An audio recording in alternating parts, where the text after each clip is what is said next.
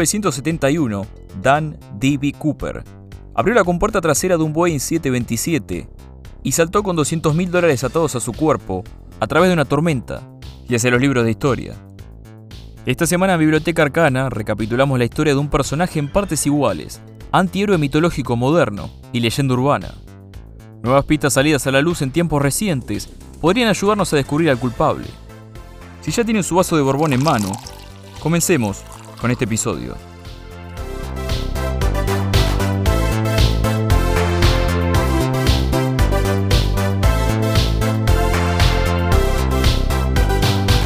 Durante la mañana de Acción de Gracias de 1971, una figura misteriosa aparece entre la multitud en el aeropuerto internacional de Portland.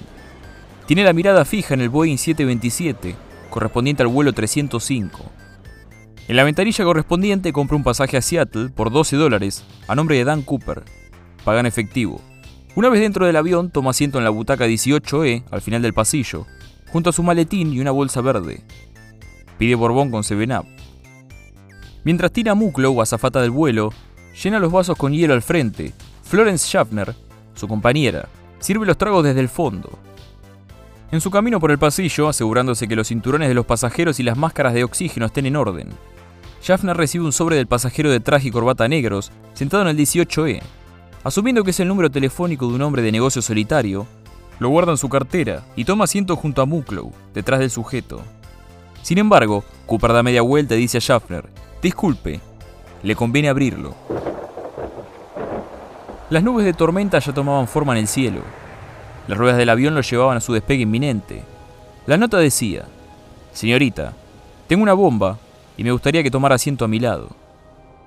Schaffner mira la nota y a Cooper varias veces, hasta que éste indica, no me malinterprete, no estoy bromeando.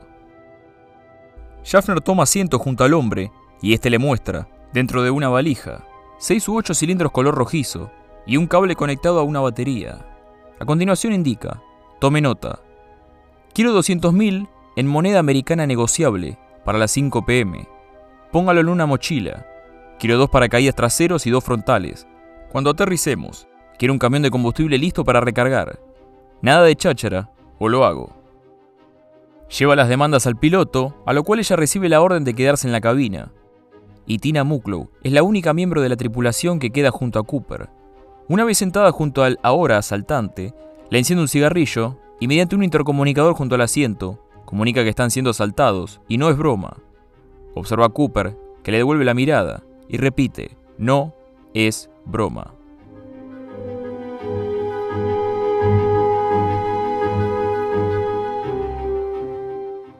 Muklu ve a los pasajeros y piensa en cada hijo esperando que papá vuelva a casa por el resto de su vida. En cada esposo guardando un abrazo de su mujer que nunca más va a llegar. En cada madre preguntando por qué su hija todavía no llega para la cena. Está en manos de Tina Muklow hacer que toda esa gente llegue a tierra. Y más importante, a casa, a salvo. La travesía hasta Seattle toma media hora. Copiloto, Bill Rataxak, comunica a los pasajeros. Vamos a tener que quemar algo de combustible por un problemita técnico. No se preocupen. Por otra línea, contacta a los federales. Las autoridades los mantienen volando en círculos por dos horas mientras consiguen las demandas de Cooper. Por su parte, Cooper nota algo. Estamos sobre Tacoma, cosa que nadie dijo, tan solo lo supo. Los pilotos del vuelo 305 describen un gran círculo sobre una zona despoblada para que en caso de que la bomba detone, los escombros del avión y los pedazos de gente no caigan sobre las personas en tierra. Cooper quiere un camión de combustible a plena vista en todo momento, un auto conducido por una sola persona, también visible en todo momento, para traer el dinero y los paracaídas, y recién cuando el dinero esté en el avión y contado, los pasajeros pueden bajar. Le ofrecen paracaídas militares, pero Cooper los rechaza. Quiere paracaídas de uso civil. Por fin el avión aterriza y los pasajeros, todavía ignorantes de la situación, descienden del avión. Tina Mucklow hace varios viajes desde el interior de la nave a la pista de aterrizaje y viceversa, cargando bolsas con el dinero y los paracaídas. Cooper indica que quiere todas las ventanillas del avión cerradas, la puerta trasera abierta y la escalera desplegada. Indicándosele que eso es imposible, Cooper requiere la presencia de la señorita Mucklow para liberarle el espacio una vez en el aire. Otra nota es entregada a los pilotos. Vamos a México, sin frenar. Sistema de aterrizaje desplegado. Solapas, lo mismo. No superen los 3.000 metros. todas las luces del interior apagadas. No aterricen en los Estados Unidos, nadie en la sección de primera clase. Las autoridades advierten un vuelo a México sin escala es imposible. Luego de un rato de discusión en que Cooper no revisa ni un mapa, pero sabe con certeza las distancias y posiciones exactas de diversas ciudades, acuerda recargar combustible en Reno, Nevada. Retoman vuelo a la velocidad mínima, y ahora, mientras el piloto y el copiloto ascienden a la altura de 3.000 metros que Cooper demandó, la única persona con él es Tina Mucklow. Dos F-106 de combate despegan de la base aérea de McCord para seguir el avión por debajo y por encima, fuera de la vista del asaltante. Cooper está listo para saltar. Los fajos de billetes fueron entregados en una sábana y no una mochila como él pidió, así que va a tener que usar uno de los paracaídas para atárselo al cuerpo. Rechaza cualquier tipo de bebida y comida y pide que le regresen las notas que escribió. Tina le enciende un cigarrillo y cuando va a tirar la caja, Cooper también la toma para guardarla en su bolsillo. Pide entonces a Tina que le muestre cómo abrir la compuerta trasera del avión. A la sazón, la única demostración, según se dio cuenta la señorita Mucklow que tuvo que hacer. Cooper estaba familiarizado con todos los mecanismos del avión, los protocolos de vuelo y el funcionamiento de los paracaídas. Después de abrir la compuerta, Cooper indica que ya puede dejarlo solo. Por favor, cierre la cortina detrás suyo y vuelva a la cabina de mando. A los pocos minutos, los pilotos y la azafata sintieron una vibración. La compuerta trasera. La leyenda de D.B. Cooper había nacido.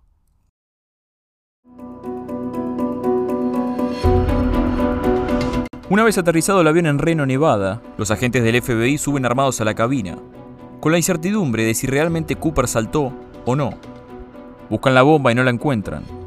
Lo único hallado en el lugar son cenizas y colillas de ocho cigarrillos marca Raleigh, una toalla con dos cabellos de Cooper, una corbata de broche con su respectivo sujetador, un pasaje de avión que resultó que no tenía huellas digitales, dos paracaídas sin utilizar, tanto la bomba como la bolsa de dinero, esa otra bolsa verde cuyo contenido nadie conoce, y el asaltante mismo habían desaparecido. Tina Mucklow sufrió un ataque de llanto en la parte trasera de un auto del FBI. Bill Rataxak dijo, ya está, terminó. ¿O acaso no fue así? Durante la madrugada del incidente hubo un robo en una tiendita de carretera en medio de la nada, a pocos kilómetros de la supuesta zona de aterrizaje. Alguien vistiendo una camisa rota y embarrada entró y se llevó sin pagar un poco de carne seca, un par de guantes y un paquete de cigarrillos, marca Raleigh.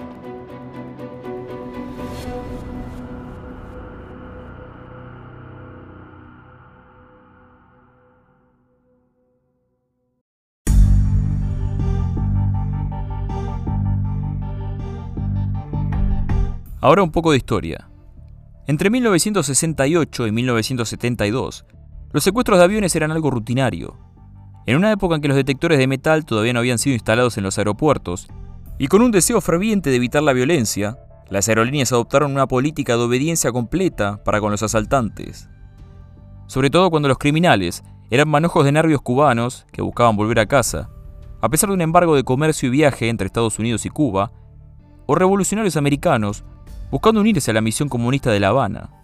Entre todo ese desmadre apareció D.B. Cooper, un personaje astuto, inteligente, tranquilo, que parecía salido de una novela de espías. Las autoridades del FBI recuperaron 66 huellas digitales sin identificar. Entrevistaron a varios testigos de Portland, Reno, Washington, así como también a cualquiera que hubiese interactuado con Cooper. Entrevistas mediante las cuales fueron realizados los identikits que conocemos. El siguiente movimiento del Buró de Investigación Federal fue interrogar posibles sospechosos.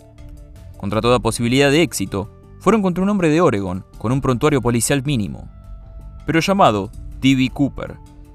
No perdían nada, ¿no? No vamos a hacer comentarios sobre eso. Un reportero, apurado por conseguir la primicia, confundió el nombre de este sospechoso con el del asaltante original y D.B. Cooper quedó impregnado en la mente colectiva. A continuación debían determinar dónde había caído Cooper Vivo o muerto, lo importante era calcular la zona de aterrizaje, velocidad del avión, las condiciones climáticas y geográficas del área, cuánto tiempo tardó en abrir el paracaídas, eso sí, en primer lugar, siquiera pudo abrirlo. El más mínimo cambio en los cálculos podía dar un resultado terriblemente equivocado. Ninguno de los pilotos de combate que acompañó al avión vieron nada salir de él. ni por el radar ni por su visor. Ni siquiera llegaron a ver un paracaídas abrirse. ¿Eso quiere decir que D.B. Cooper nunca existió, como dicen algunos? No. La noche era de tormenta y Cooper llevaba un traje negro. Era casi invisible en el aire. Incluso llegaron a recrear tanto el vuelo como el salto, dando que la zona de aterrizaje estaba sobre el lago Mervyn, cerca del monte St. Helens. La zona fue rastrillada a pie y con helicópteros, a través de los bosques, en la granja de la zona, en la superficie del lago y por debajo de esta. En 1972, encontraron un esqueleto en una construcción abandonada. ¿Eureka? Nada de eso. Los restos hallados fueron los de un adolescente que había desaparecido. Un misterio, sí, pero uno para otro día. No encontraron ni la bomba, ni el paracaídas, ni el dinero, y mucho menos al mismísimo Cooper. Por supuesto, no iban a quedarse con las manos vacías.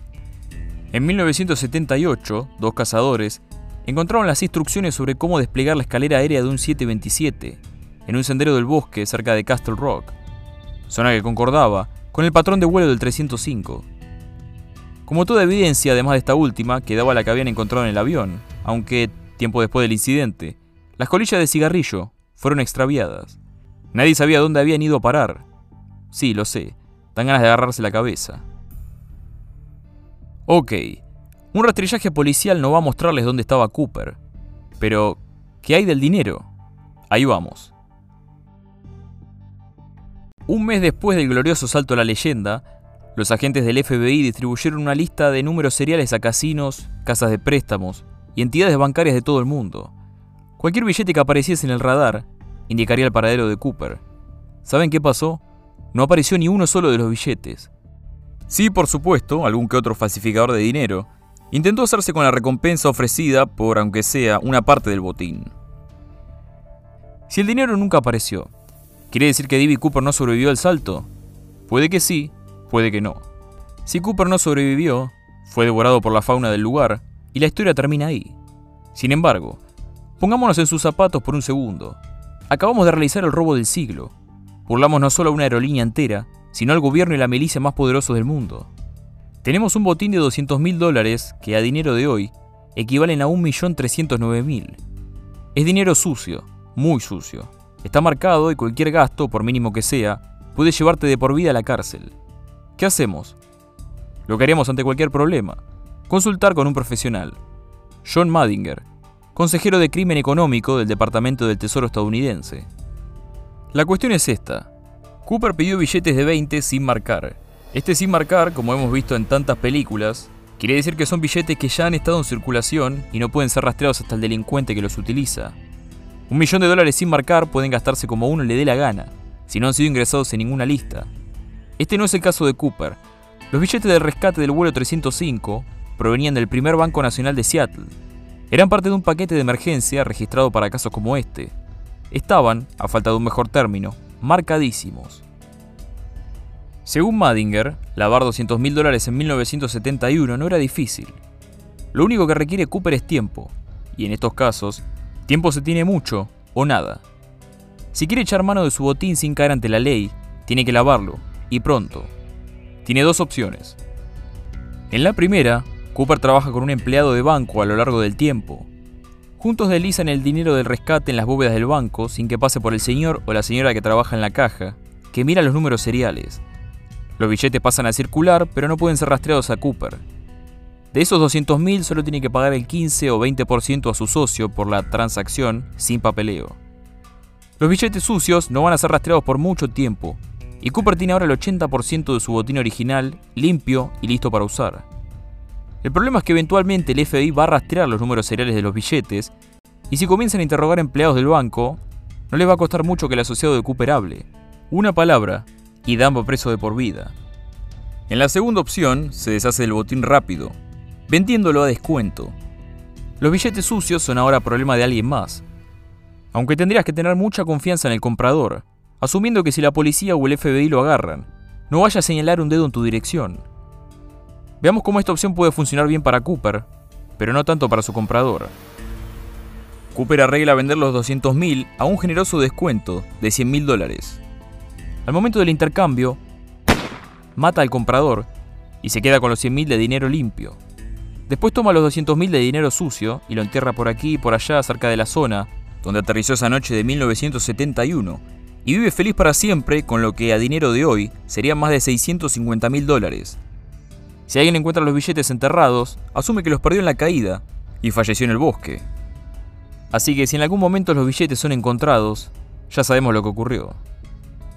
¿Quieren saber algo? Parte del dinero sí fue encontrado. Durante 1980, en la zona de Tina Bar, en los bancos de arena junto al río Columbia, Brian Ingram, de 8 años, encontró 5.800 dólares del rescate. Brian dijo, tenía 8 años y estaba de vacaciones con mis padres, febrero 10 de 1980. Las autoridades llamaron al doctor Leonard Palmer, de la Universidad de Portland, para estudiar la arena del lugar. Después de un análisis riguroso, determinó lo siguiente. Los billetes fueron enterrados por lo menos un año antes del descubrimiento, y como mínimo, a partir de 1974. En agosto de 2020, un estudio sobre algas en el río Columbia confirmó que los 5.800 dólares encontrados por Brian Ingram estuvieron en contacto con el agua recién varios meses después del asalto. Tres años después del incidente, alguien volvió y enterró 5.800 dólares del dinero sucio de Cooper en rollos perfectamente empacados, con goma elástica y todo.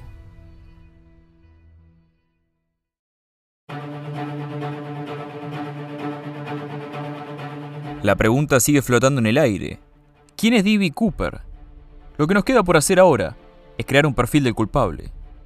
Tanto Tina Mucklow como Florence Schaffner describieron a Cooper como un individuo de 1,78 m de altura, alrededor de 80 kilos, 40 años, de ojos marrones. Crimen planeado con anticipación. Hay bastante evidencia como para deducir que Cooper planeó el crimen con mucha anticipación. Entre otras cosas, pidió cuatro paracaídas y no uno, para que las autoridades pensaran que iba a obligar a otros pasajeros a saltar con él, de esa manera evitaría que le sabotearan el paracaídas o le dieran uno fallado. Las luces de la cabina apagadas eran por si algún francotirador lo tenía en mira. Su situación financiera, según el jefe de la investigación Ralph Himmelsbach, era desesperada. Según él, los extorsionadores y ladrones que roban grandes cantidades de dinero en un trabajo lo hacen porque lo necesitan ya, rápido, sobre todo para correr un riesgo tan grande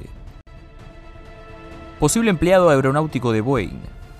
En 2011 encontraron partículas de titanio en la corbata, algo más extraño en los 70 que hoy en día, por lo que solo podía hallarse en plantas de producción metalúrgica o química, donde era utilizado para guardar sustancias corrosivas. En esos lugares las únicas personas autorizadas para llevar corbata eran los ingenieros. Recordemos que la corbata era de broche, algo que amarías tener en caso de que se trabase en una máquina. En 2017, un año después de cerrada la investigación, fue anunciado que minerales raros, como el cerio y el sulfito de estroncio, fueron hallados en la corbata además del titanio. Una de las aplicaciones para esos elementos en los 70 fue el proyecto de transporte supersónico de Boeing. Lugar de desarrollo, Seattle. De esa planta, la empresa echó a la calle a varios empleados en los meses previos al asalto del vuelo 305 de Aerolíneas Northwest. Los despidos fueron a razón de que Northwest había cancelado un contrato que tenían con Boeing. Cooper tenía conocimiento que ningún civil podía tener. Como ya vimos a bordo del avión, Cooper descifró la posición del vehículo sobre Tacoma, tan solo mirando por la ventana, a través de la tormenta. Sin mirar un solo mapa precisó la distancia entre el aeropuerto y la base aérea de McCord, un detalle que ningún civil hubiese sabido. Eligió un Boeing 727-100, no solo por su amplia compuerta trasera, sino también la alta posición de los motores, que permitían un salto con poco o relativo poco peligro. Tenía también una novedad para la época, una boca de combustible única, lo que le permitió ver en todo momento cómo iba la recarga. Algo inusual para un avión de vuelo comercial era la habilidad de mantenerse a una altitud más o menos baja sin estancarse. De hecho, Cooper controló la velocidad y la altitud a la perfección, sin estar ni siquiera presente en la cabina de mando. Conocía también otros detalles importantes como la inclinación de las solapas de las alas a 15 grados y que podía desplegar la escalera aérea en pleno vuelo desde la parte de atrás, sin que los pilotos pudieran hacer nada. Conocimiento que durante la época solo podían poseer agentes del servicio de inteligencia. Las autoridades no pudieron encontrar a nadie que hubiese desaparecido por esas fechas, lo que significa que Cooper volvió a su vida normal, con todo lo que requería secuestrar el vuelo 305, saltar, escapar y volver a casa. Es lógico que hubiese elegido el primer día de un fin de semana extendido. Tenía todo planeado. Si eso no es suficiente, para la investigación de este video contacté a dos paracaidistas. Uno, militar retirado. Dijo que si Cooper tenía entrenamiento militar o paramilitar, saltar con una carga excesiva adherida a su cuerpo no hubiera sido tan difícil.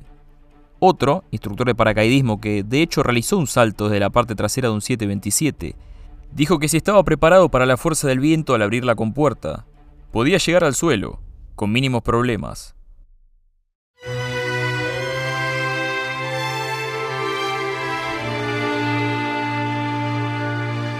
Desde la apertura de la causa, más de mil sospechosos fueron propuestos a la investigación del FBI.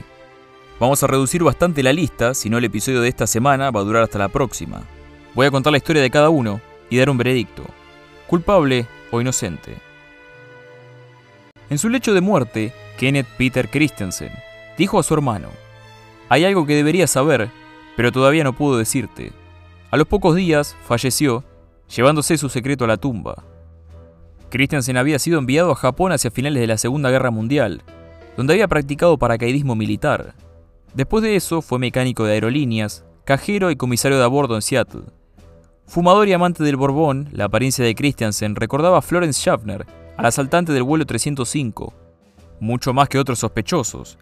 En los meses posteriores al asalto, Christensen compró una casa en un solo pago en efectivo.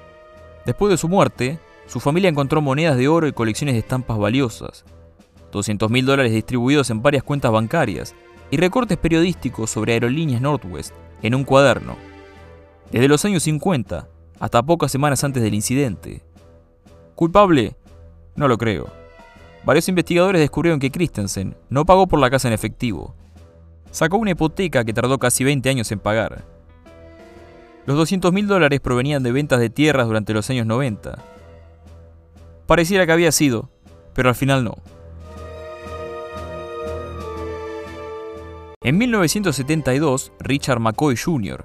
secuestró un Boeing 727 de Aerolíneas United con una pistola y una granada falsa. Pidió 500 mil dólares. Más tarde fue atrapado y sentenciado a 45 años de prisión. ¿Los cumplió? No, en lo absoluto. Escapó de la prisión federal y murió a los pocos meses en un tiroteo con el FBI. Las coincidencias son variadas. McCoy demandó cuatro paracaídas. Utilizó notas prescritas Llevó su propio bolso para guardar el dinero y equipo de paracaidismo, algo que según algunos aprendió de su primer intento. Dijo a los federales que Cooper había perdido todo su dinero en el salto. Suena lógico pensar que McCoy perdió todo el dinero en su primer salto desde el vuelo 305 y se vio obligado a intentarlo de nuevo. Si bien McCoy pudo probar que estuvo en casa durante el incidente de D.B. Cooper, hace falta aclarar que, cuando cometió el asalto del 72, su esposa sabía y lo cubrió. McCoy vivía en Provo, Utah, y Cooper saltó sobre el estado de Washington. Lejos, sí, pero McCoy pudo probar que estaba en casa 24 horas después del incidente. La distancia entre Provo y Washington es de 12 horas 40 minutos. ¿Culpable? Poco probable. McCoy fue extremadamente agresivo y nervioso durante su secuestro, cosa que Cooper no. Dejó las notas escritas en el avión y sus huellas marcadas en las revistas que estuvo leyendo. Además, McCoy, al igual que Cooper, dejó una corbata en el vuelo, la cual fue analizada, y en esta no se encontró ni titanio, ni serio, ni siquiera partículas de cigarrillo. Nada. Parecía que McCoy, más que el mismísimo Cooper, era un gran fanático. Corría el año 1969, cuando alguien encontró un vehículo abandonado, con las llaves todavía puestas, en el estacionamiento del aeropuerto Cherry Capital. Semanas antes, Robert Richard Lepsy, había llamado a su esposa del trabajo para decirle que iba a salir a manejar un rato, en lugar de almorzar. A su asistente avisó que no iba a volver al trabajo ese día. Eso fue lo último que supieron de él. Lepsi salió a comprar cigarrillos con los ahorros de su vida en el bolsillo y no volvió nunca más. Metro 80, 80 kilos, ojos y cabellos marrones. Alguien parecido fue visto abordando un avión a México. La teoría de la familia era que había abandonado el país con una cajera de la tienda, de la cual él era el encargado. Los 2.000 dólares que tenía encima iban a servirle por un tiempo, pero no para toda la vida. Necesitaba dinero, rápido. Quizá la idea de asaltar un avión le vino leyendo sobre otros tantos asaltos durante la época. Entre 1969 y 1971, urdió un plan y se preparó para llevarlo a cabo. Tardaría un par de días y volvería a México con una cantidad suntuosa de efectivo, que podría durarle décadas. Lepsi no tenía entrenamiento militar alguno y es muy probable que su salto del 727 fuera un salto de fe. Y por eso hubiese terminado cayendo en el río Columbia, con el dinero a todo su cuerpo, haciendo peso, junto con todo eso que se pierde en el fondo de los ríos y lagos. En 1980, una nueva capa fue adherida al misterio de Lepsi. Su hija Lisa ingresó el número de seguridad social de su padre. No había habido actividad alguna. Días más tarde, dos hombres tocaron a su puerta, dos corredores de seguros, que querían saber si tenía alguna noticia de Robert Lepsy. Querían cerrar unos trámites sobre un seguro de vida. Lisa pidió una tarjeta y a las pocas horas llamó a la compañía aseguradora. Los hombres que le visitaron no eran corredores de seguro. Ni siquiera trabajaban en esa compañía. En 2011, Lisa se sometió a un testeo de ADN, pero los resultados nunca fueron publicados. ¿Culpable? Puede ser. William J. Smith fue un veterano de la Segunda Guerra Mundial con un deseo de volar que lo llevó a alistarse al finalizar el secundario. Después de la guerra trabajó en una empresa de trenes, la Lehigh Valley Railroad, y sufrió la bancarrota cuando la compañía de transporte central de Penn quebró en los años 70. Alguien en completa bancarrota durante la edad dorada de los secuestros aéreos, con conocimiento tanto de aviones como de paracaidismo y vías de tren para un posible escape. ¿Quieren pruebas? Vamos con las pruebas. La evidencia muestra que las partículas encontradas en la corbata de Cooper coinciden con aquellas que pueden encontrarse en una instalación de mantenimiento de trenes. Así también, como encargado del sistema de vías, tenía acceso a bengalas, que atadas y puestas dentro de un maletín a medio abrir, pueden pasar por dinamita sin ningún problema. Sobre todo, ante un par de azafatas. Estaba entrenado en reconocimiento y mapeo aéreo, por lo que si estaba mínimamente familiarizado con una zona en particular, podía ubicarse tan solo, observando desde la ventana. William Smith tenía un amigo en la secundaria, con el cual coleccionaba estampas y tocaba en la orquesta de la escuela. Este amigo figura como caído en batalla durante la Segunda Guerra Mundial. Su nombre era Ira Daniel Cooper. Lo llamaban Dan. El identikit de la edad proyectada que D.B. Cooper tendría hoy es idéntico a la foto de William Smith. D.B. Cooper había dicho a Tina Mucklow, no tengo resentimiento con su aerolínea, solo tengo resentimiento. William había visto la industria que le dio de comer a su familia por generaciones, la de trenes, caer más y más ante el avance de las aerolíneas durante los años 60. La única prueba en contra de William Smith es que creció en el noreste, mientras que el incidente ocurrió en el noroeste. Aunque si ustedes fueran D.B. Cooper, secuestrarían un avión sobre su propio pueblo. El FBI rehusó comentar sobre este sospechoso. En 2016 la investigación fue cerrada. En 2017 un grupo de voluntarios encontró lo que ellos creen es un trozo del paracaídas que Cooper utilizó para saltar. Según el estatuto de limitaciones del caso, tanto una demanda judicial como también una condena punitiva pueden ser aplicables a cualquier persona que pueda demostrarse secuestró el avión. Si Dan Cooper tenía 45 años en 1971, hoy, a pocos meses del 50 aniversario del robo, tendría 95. Es muy probable que no esté más entre nosotros, pero aún así, brindamos por él. Nos vemos la próxima.